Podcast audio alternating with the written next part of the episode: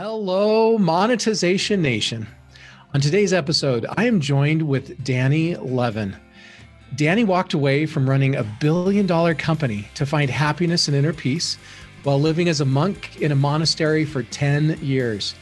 He later helped lead Hay House to grow it from $3 million to $100 million a year in revenue. He's also the author of The Mosaic, which introduces the four practices of connection, a completely new, innovative strategy to reconnect people and help companies work together to innovate and achieve more. Thank you so much for joining us on the show today, Danny. it, it is such an honor to be here, and I want people to hear everything you say, be grateful. I'm so thankful for that introduction and for all the merits that you said. And then I want them to forget everything about it because the only important thing, Nathan, in this moment is that do we relate to each other? Do we feel each other? Do we make a connection with each other? And if we do, all of that you said would be valuable. But if we don't, none of it matters because none of none of that helped us to connect to each other right now. Okay, so uh, let's start off by having you share with us your journey, your journey to become a monk, your journey as an entrepreneur, building a billion dollar company. Just share your story with us how many millions of years do you have? I, I, always wish that I was the type of person that lived four blocks from where my parents lived, that I went into my dad's company, that I stayed friends with all the neighborhood friends that I had. But I wasn't given that opportunity, Nathan. My opportunities were taken from me in regards to that when I was 13 years old. My dad passed away um, completely uh, unexpectedly. He died making love to my mom of a heart attack. Oh no, I'm so and, sorry. Thank you. This was, but this was, you know, 50 some years ago, 52 years ago. And my, so I was just a kid, and my mom passed away two years later on the same day and exactly the same time. Two years wow. later. The connection between them was so strong. So I grew up in this beautiful family, in a, in a loving family, a kind family where we didn't have very much. My dad was lower middle class, but he tried to make sure we had whatever we wanted. What ended up happening, though, because of that, is he didn't have the money to pay for it. So we ended up in a mountain full of debt, and he and he died with one suit in his closet. He spent all his money giving us whatever we felt we wanted because he wanted us to have what everybody else had. When my mom passed away, my brother thought he was going to live with his best friend's parents in Philadelphia, and I thought I was going to live with my best friend's parents. My brother was 19, I was 15, and we, you know, we were they were close enough together that we would see each other.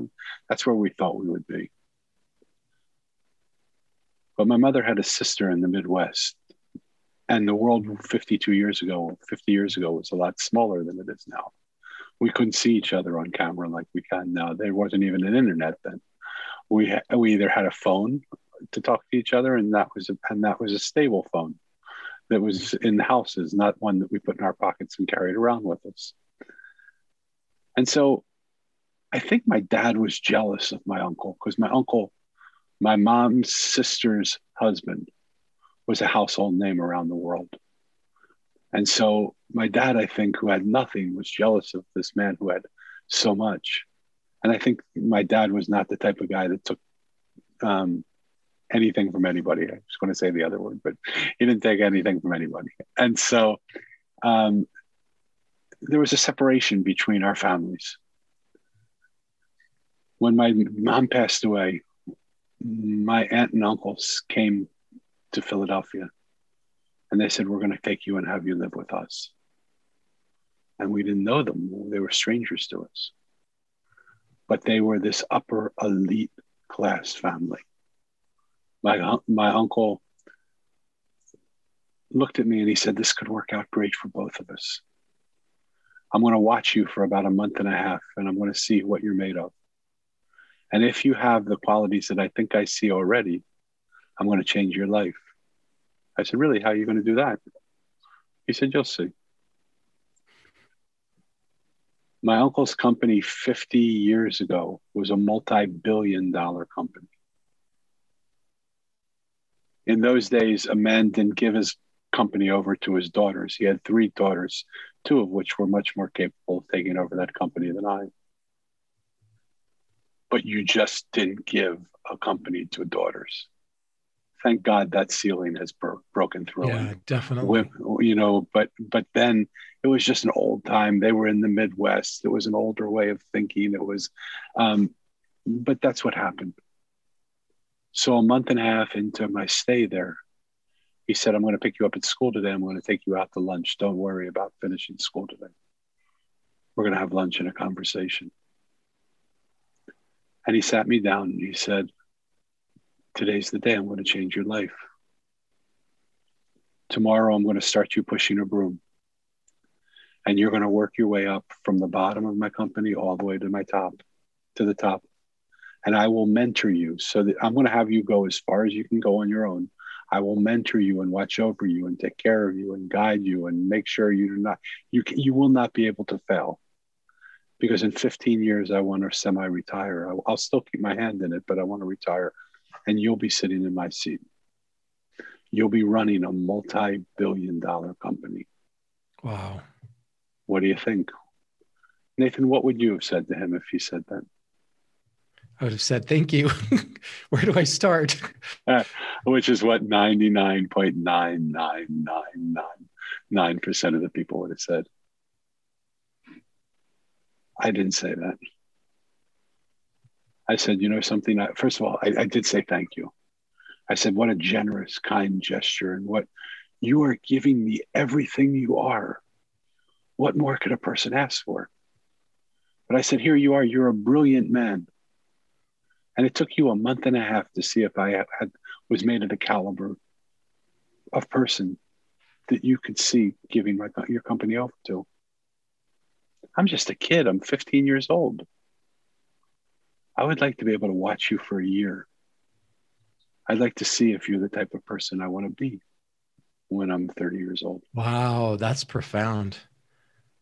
And eh, you have to understand it came right on the heels less than a month before my, my mom passed away less than two years be, ago my dad passed away. I was i lost the most valuable things in my life. My life had different questions around them than how much money i can make or what was going on. I was driven by some desire to find out what was the meaning of life. Why would my heroes be taken from me? What would what would what would what was the purpose of all that so, as good as it seemed to be able to have a billion dollar company, a multi billion dollar company, to have all that money, all that power, all that influence, I had to ask myself, is this the type of person I want to die being? To make a long story long, but a little bit shorter, I ended up walking away from the company. Um, I just didn't see in the person a person that had the answers to the questions I was seeking. He was a good man, good man. But I was I had a question. My question is why does a boy's hero get taken from him?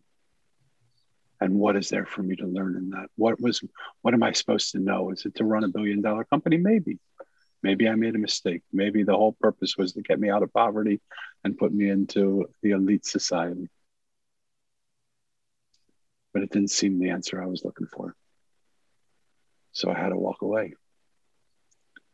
And that principle has happened for me over and over and over again, so much so that I thought I was scared of making a commitment to life because I would get close to something and then I would walk away. I'd get close to something, I'd walk away. And it happened a number of times.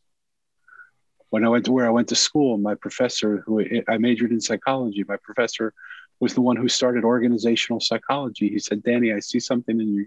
I want you to be my protege. I want to start this with you. And when I'm when I retire, this will be yours. You'll be the, you'll be one of the co-founders of organizational psychology. I had hair down to my waist, Nathan, and I looked at him and I said, Does this look like an organizational psychology guy? But I was so short-sighted. 30 years later, 40 years later, I was working with organizations and, and corporations around how to achieve peace of mind and happiness and, and culture and company and values and building a team and how to create a, something where all the pieces were coming together, where everybody was listened to and heard. I could have had the title of co-founder of organizational psychology. But I walked away. And not for one minute have I turned my back and thought, isn't that too bad? Because here's the thing, Nathan, for me at least, and everybody, if you're thinking, I'm going to turn this interview off because this guy's absolutely crazy, I want to. but here's the one thing I want you to know before you hit the stop button and go away. We can never be successful being somebody else. We might make money, but we can never be fulfilled doing someone else's work. Tell me about Hay House a little bit more and and what you did there. So, Hay House came a little long later in life. I was a monk in a monastery for 10 years. And the organization of which I was a monk in a monastery was a yoga community. And the founder of that yoga community was well known, but wasn't that well known. And I was running the publishing house from the monastery. And I was I had my eye on this company called Hay House. Hay House also had one person that was that was in charge of it. That all their books were from that person. Our all our books were from this person. And we were doing about a million and a half, and they were doing about three million. And so I called them up and I said, listen, we're no competition for you. We're a totally different topic. We're a totally different thing. If I came down there for the day and, and I took you out to lunch, would you let me ask you some questions about how you got from one and a half million to three million dollars? Because Smart. that's that's the stage that we're at. I want to learn from you. I want to sit with you. I want to learn what mistakes you made, what things you did, how you grew it, how you passed that little hurdle. Because it's time for us to pass that hurdle. I think we can. I think we can. I think we can. Like the little train that could. And they said they were they were enamored. They said, "Sure, come on down. That'd be so nice." And when I went down there, I realized there's something we could do together. They were doing conferences there with Louise, and Louise was bringing about 800 people to uh, talks that she was giving. My guy was bringing about 250 people. And so I said, We have a thousand people right here. You have 800, we have 250. How about if I arrange conferences and we bring three or four more people in and we try and shoot for three 3,000 people? that would be three or four times what Louise is currently speaking to. And I, you know that if she speaks to those people, people are going to love her. I know if my guy speaks to those people, they're going to love him. And let's see if we can bring together the audiences of all these people together and see if we can have something that we can do. So they said, Well, we don't have time to do that. I said, I, I only have time to do that. I'd be happy to do that. I'll, I'll create the whole thing for you. You just sit back and relax. I mean, I'll let you, obviously, if I'm doing something you don't like, you tell me. But I'll create it. So they said, Well, who else are you going to get? I said, I'll find people. We found, I found immediately a woman who had been at the top of her game, but was coming down a little bit. Her name was Shakti Gawain. And she had started something called creative visualizations. And she had reached the top, but now she was, she was coming to the bottom, but she was still enough people knew about her. So we had her come. I contacted a guy who his publishing house didn't even know how to say his name, and they were giving him millions and millions of dollars in in, in uh, advances. His, his their publishing house called him Wayne Dwyer. His name was actually Wayne Dyer. And so I called them up and I said, "Hey Wayne, I've heard you speak pretty. I've heard you speak. We would love to have you speak on the platform. We're going to have probably three thousand people here. Would you care to join us?" They said, Absolutely. Are you kidding? And then I called Bantam Books and I said, I'm wondering, I'm looking for one more person. Who's your up and coming author? And they said, We have somebody that you've never heard of, but you people will hear him. You'll be so happy to be on the entry level with this. And I said, Nice story. Okay, tell me his name. They said his name happens to be Deepak Chopra. Oh my goodness. so, so, so in in a matter of three or four days, we had Louise Hay, Swami Kriyananda, Deepak Chopra, Wayne Dyer, and Shakti Gawain. And we rented an arena for that held, held 3,500 people. We sold, we put tickets up for sale for $35, uh, no advance seat. We sold out of those tickets in about 40 minutes. Wow. When we got to the event, the day of the event, people were sleeping around the building because they wanted to be the first ones in. So I looked at Reid to Reid and I said, Hey, Reid, we can't, you know, this is a health hazard. The city's going to get all over us. We can't have people sleeping around the building. So I said, Why don't we do a general, general seating for most people, but advanced seating for 500 people? We raised the tickets to $150 for those advanced seatings. We sold out of those tickets in about seven minutes. And the next event we sold out in like 32 minutes. And so all of a sudden we had this business where we were selling their books and their tapes and their audios and all the things that we were selling at the back of the room. They were making tons of money. We were making tons of money. And we were having a great time doing it. And they were meeting each other and helping each other and suggesting to us things. And so Reid said to me, Look, you've already had an idea that's made us more, more money than we could have imagined. Um, why don't you think about coming here and working with us? And I said, Well, my wife is dying of cancer. I can't come. I'm in Northern California. I can't come to Southern California. They said, We don't care where you are. We, we don't care. You don't ever have to come to the office ever. We've watched you have multi million dollar ideas and we just, and not be able to do them. And we want you to just plug in and just do them here. We'll support you in doing them. And that's how we got started. I've always had an ability, Nathan, to see things others don't see to see ways of doing things, to not be scared to take different different risks, to take challenges and risks of things that nobody was doing and find a way to do them. And that created an opportunity for Hay House to grow from three million to hundred million dollars in sales a year. Fabulous time. And it wasn't because of me only. We had teams of people.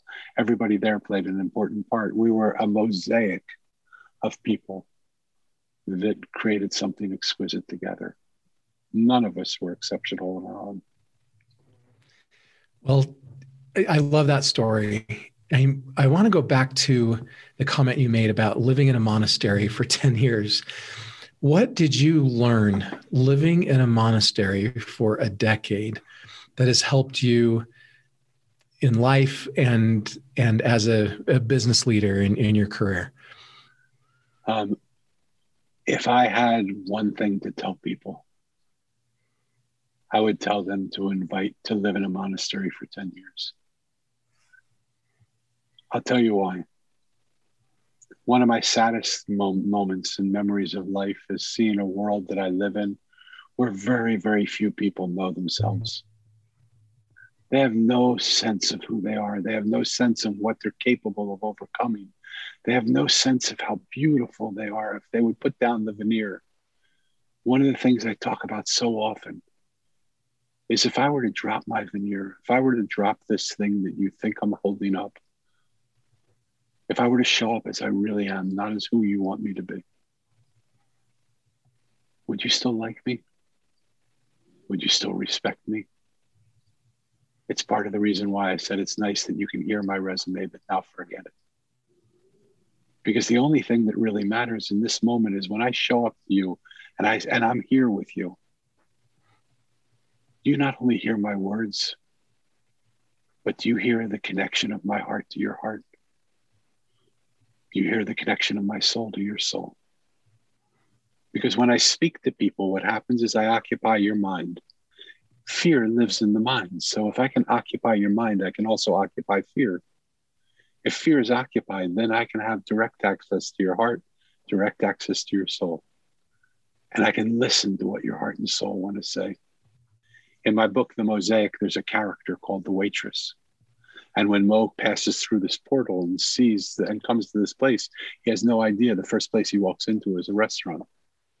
And the restaurant is beaming with people, and there's and people are smiling and laughing, and they're they're happy with the food that they're getting and the and he waits for a while because there's no tables and finally he gets shown to a table and the waitress comes to him and he says what in the world is going on in this restaurant? Why are i've never seen a place where people are so happy. Like what happens here? What do you do? And the waitress said it's really easy. We always give them what they ask for. But in addition to that we give them what they need. When I speak to people in conversation, I always try and address the question of what they're asking, but I also try and hear the question of what do they really need. And I try and have my heart talk to their heart and my soul talk to their soul. And that's what I learned in the monastery how to be secure enough in myself to take that risk to really connect open hearted, open, open soul to people and make connection. What is the greatest home run that you have hit in your career? Raising a developmentally delayed daughter and understanding. I have a 31 year old daughter that I've never had a conversation with. She just doesn't understand and can't speak in a way that I can understand her or anyone can understand her. The greatest home run I've ever hit is staying with her long enough through 15 years of her speaking, yelling, tantruming, attacking, and realizing that she was talking to me the whole time. She just wasn't using her mouth. Mm-hmm. In the midst of her rage, I said, You have to speak to me in another way because she was trying to attack. And she said, I am daddy. And I said, How in the heck are you doing that? And she put her finger to the side of her head. I didn't realize, well, because she was developmentally delayed, that she could actually think. I thought because she couldn't speak, she couldn't think, but she could think. She just couldn't make her mouth work to say the words she wanted to say. So she was telepathically putting thoughts into my head.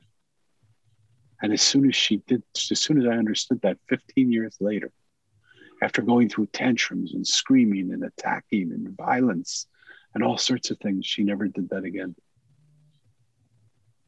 if that were the end of the story, Nathan, I would be a, a happy, happy man. But what that 31 year old kid did, she taught me what she did, everybody in the world does. I went into businesses and I started to look. When people didn't get listened to, they yelled. When they yelled and they didn't get listened to, they tried to create havoc in the companies they were working in. They tried to create chaos. They messed up things. They dropped it. They didn't fulfill contracts. They didn't come on time. They did all sorts of things to be noticed. When they did that and they didn't get that, that didn't work, they tried to attack the company. They tried to sue it. They tried to destroy it. They tried to pull it apart. They tried to do whatever they tried to do. Listening. If we would only listen to those people in our companies, from the bottom of the company to the top of the company, if we would listen to what people have to say and ask their opinion, we would never know screaming, yelling, tantrum, attacking. Okay, everyone, did you love that as much as I did? Thank you so much, Danny, for sharing your stories and insights with us today. Here's some of my key takeaways from this episode. Number one, we should take the time to listen to ourselves to understand what we really need. Number two, we can never be successful or truly fulfilled being somebody else and doing their work. Number three, we should listen to others. We can't do everything on our own. We should learn to be a mosaic of great people and do great things together. Number four, when we listen to others, we can help them forget their fears and tell us what they really need. Number five, when we listen to others in our companies, we can prevent arguments and other mistakes. To learn more about or connect with Danny, you can find him on LinkedIn, Twitter, or Facebook, or you can check out his book on Amazon. And there's links to each of those sites in the blog post for this episode at monetizationnation.com. You can also get a free copy of my ebook, Passion Marketing, and learn how to become a top priority of your ideal customers at passionmarketing.com. You can also subscribe to Monetization Nation on YouTube, Instagram, Twitter, our Facebook group, and on your favorite podcast platform. Thanks for joining me for this episode. I wish you success through listening. Do you want to become a better digital monetizer? To receive great monetization stories and secrets, please go to monetizationnation.com and join free. And if you liked today's episode, please subscribe to the show and share it.